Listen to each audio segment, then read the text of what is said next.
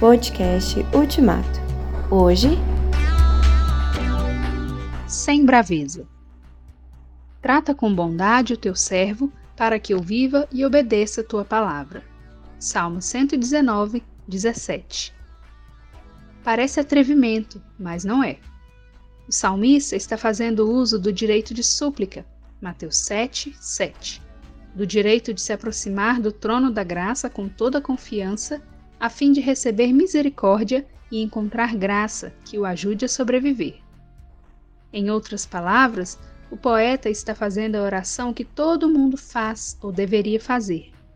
Tem misericórdia de mim. Se Deus tratasse o salmista com braveza, ele não continuaria vivo. Se Deus tratasse o salmista com severidade, ele estaria perdido.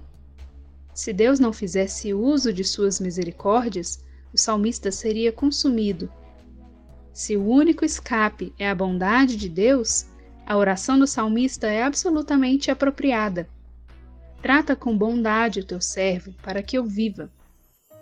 Sem a bondade de Deus, o que seria de Arão depois do bezerro de ouro?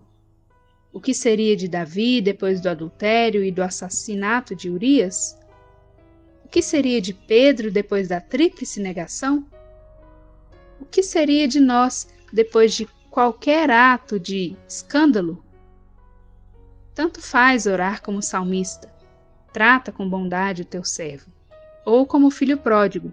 Pai, não sou mais digno de ser chamado teu filho.